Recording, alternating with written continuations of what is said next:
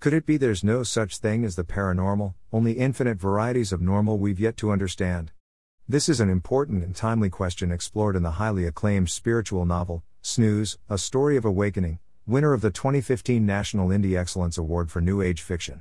Written with young adult and young at heart readers in mind, Snooze further proved its literary merit by being selected as a 2016 Reader's Favorite International Book Award finalist in the Young Adult Coming of Age category and receiving an honorable mention in the 2014 Beach Book Festival Prize competition in the General Fiction category. Now, for the first time ever, this epic visionary tale is being officially serialized, in both readable and audible formats. You're invited to join, either with eyes or ears, Max Diver, aka Snooze, along the razor's edge of a quest to rescue his astronaut father from a fate stranger than death in the exotic, perilous otherworld of sleep. This inspiring tale interweaves a plethora of paranormal and metaphysical subjects, from Bigfoot and enlightenment to the Loch Ness Monster and time travel via the Bermuda Triangle. In her review of Snooze published in Indie Shaman magazine, June Kent had this to say about what she described as superlative fiction, engrossing, entertaining, and occasionally humorous, Snooze also takes a look at a wide range of subjects including levitation, telepathy, lucid dreaming, spirit animals, parallel universes, and shamanic like journeying, giving a wide range of information effortlessly absorbed as you enjoy the story as well as much food for thought. If you'd like your own downloadable review copy to share your thoughts via Amazon, Goodreads, and elsewhere, read details and contact the author with your request. Naturally, your generous review would be greatly appreciated even if you simply enjoy the full text now being presented on this blog and numerous podcast platforms. Keep in mind that paperback and ebook versions are for sale. A complimentary online version is also available for your reading pleasure. Important, be sure to follow Snooze to Awaken and or Sol Luckman Uncensored for alerts as new chapters of the 84 in total that make up Max's extraordinary story become available. Sweet Dreams. Snooze, A Story of Awakening. By Sol Luckman. Chapter 18. In the late afternoon, the sun dipping in the sky, the four contented beachgoers strolled back to the diver home on Tupelo Street, where Tuesday and her mother took turns showering off the day's sand and salt in the guest bath, while Max and his father did likewise in their own showers. When everyone was fresh and clean, if a bit sunburned in the case of the ladies, dressed in jeans and long sleeves for the evening, and sufficiently hydrated with fresh lemonade, Captain Diver brought out the sangria, for the enjoyment of the adults, of course. Meanwhile, he fired up the gas grill on the back patio for steak kebabs and corn on the cob to go with a Greek salad Maisie was preparing in the kitchen, while Max and Tuesday were charged with setting the dining room table. Your house is huge, said Tuesday, placing the knives on the napkins to the right of the plates. You wouldn't think so from the outside. But it just goes on and on. It's not as big as your place, replied Max, setting out four water glasses. Your house is like a funhouse. I mean that as a compliment. What's in there? asked Tuesday, indicating the study door with a flick of damp hair. Dad's study. I thought so. Want to see? Sure. They entered the large room illuminated by light from the street lamps shining through French doors that led out onto a small private porch. Max switched on the overhead to reveal built in shelves stacked with books, mostly science and history,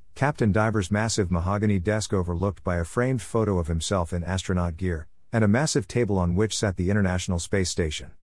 I got this for Christmas, said Max, pointing out the ladder. Dad and I built it. I like it. It's detailed. What did you get for Christmas? Books and clothes, mostly. Though technically, we celebrated the winter solstice. Some kind of pagan thing? Wiccan, actually. Wiccan. White witchcraft.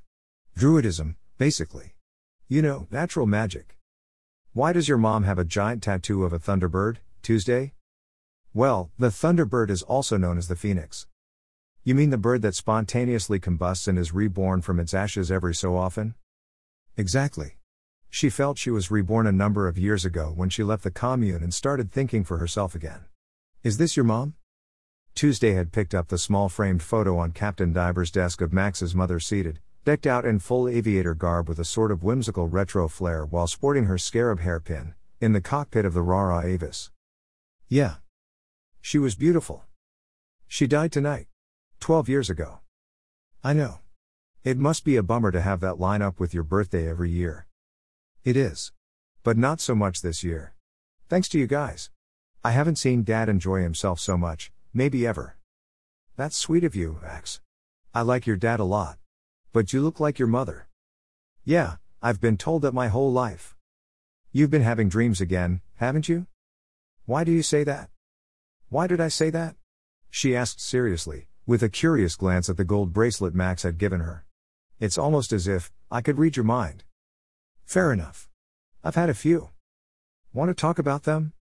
One of these days. But not tonight. Tonight I just want to be normal.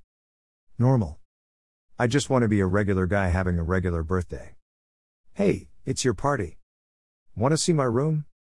Of course. After Max showed Tuesday his room, the two friends returned to the kitchen to help with last minute dinner preparations. As soon as Captain Diver returned from the grill with sizzling kebabs and corn deliciously blackened in the husks, Maisie instructed everyone to join hands around the table for the blessing. Lord and Lady, she said, please watch over us and bless us as we eat of your bounty. Bless this sacred food, this gift of the earth, for which we thank you, and bless Max also on this important day in which he becomes a young man in your sight, so mote it be.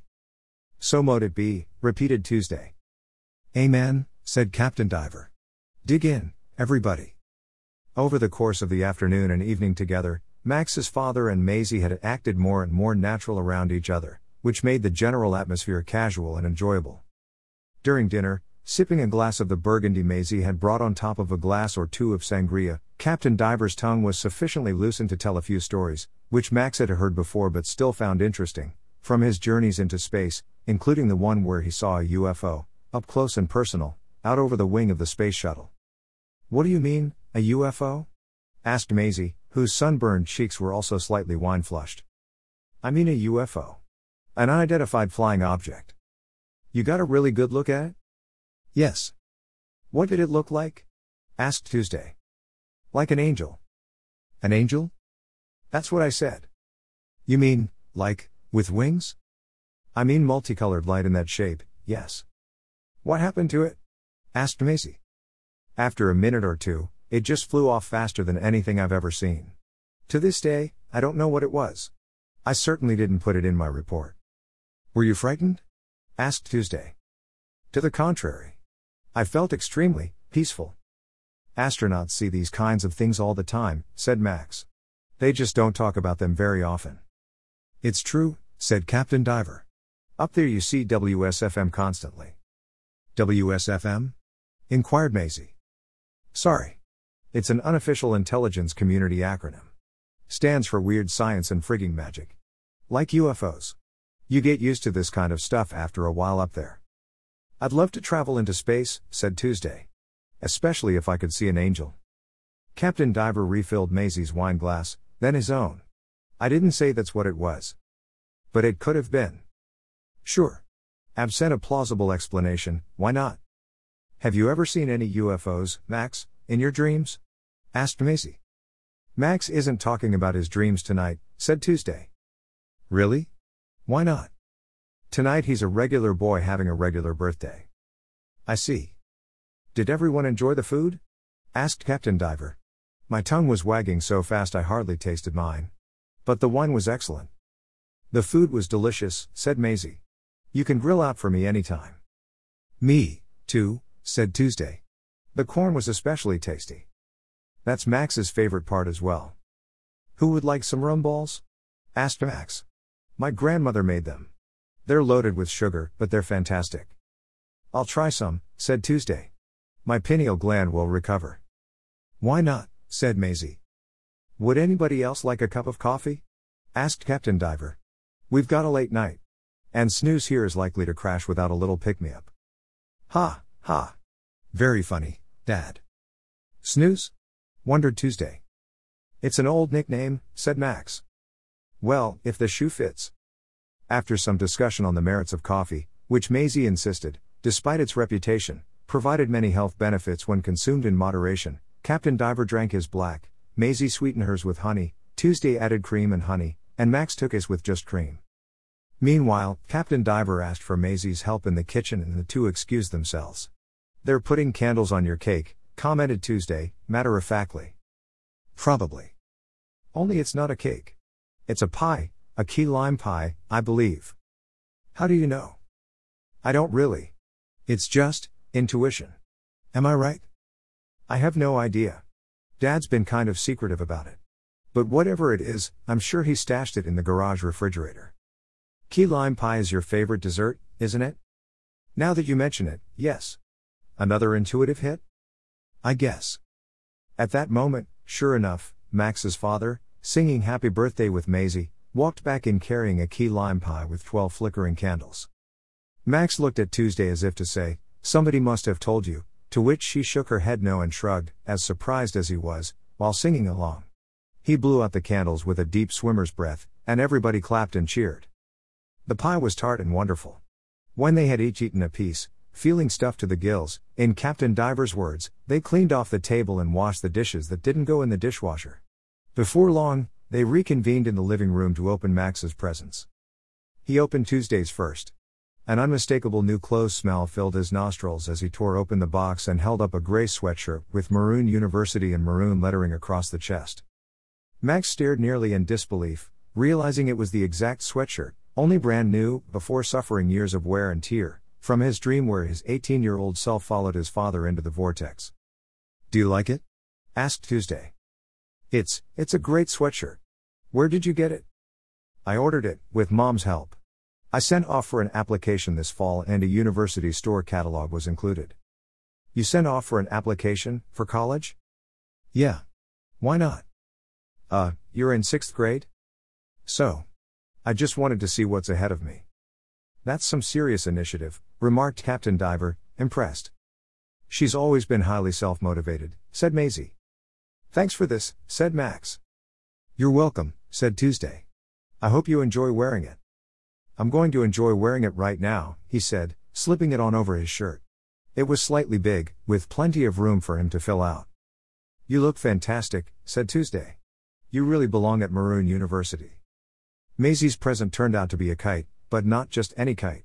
Still in the box, it was a large, single string diamond kite, elegant in its design, featuring a vaguely Native American bird motif, a thunderbird. Wow, that's some kite, said Captain Diver. This is super cool, said Max. I don't think I've ever seen one quite like this. I can hardly wait to get this thing in the air. You really like it? asked Maisie. I love it. Thanks, Maisie. You're most welcome. Happy birthday. We'll have to put that thing together and sail it as soon as I get back, said Captain Diver. Get back? From where? asked Max.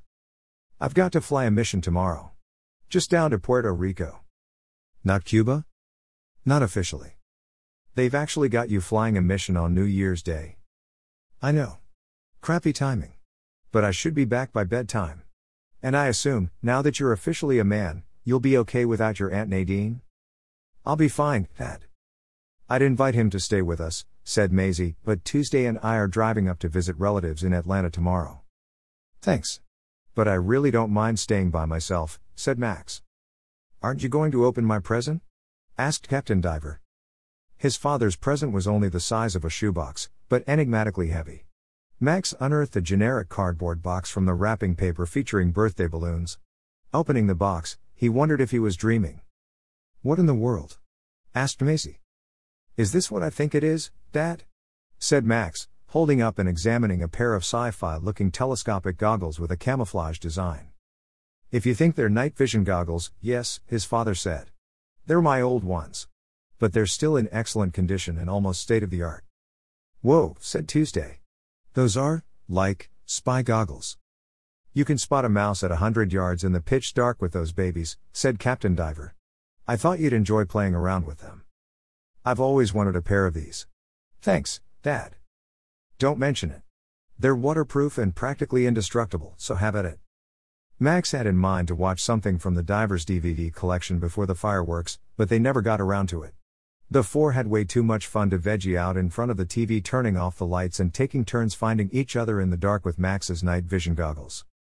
Hide and seek had never been such a blast, for parents and children alike. Everybody came up with some creative hiding places, though none better than when Captain Diver somehow wedged himself behind the washer in the laundry room, but the night vision goggles never failed. Around 11:30, played out, they put aside the goggles, downed some eggnog, put on jackets, and headed back over to Oceanside Beach for the fireworks. This is going to be really good, said Tuesday, rubbing her hands in expectation as they made their way through the crowd to the water's edge. Being an iconic NASA town, Cape Carnival took its New Year's Eve fireworks display seriously.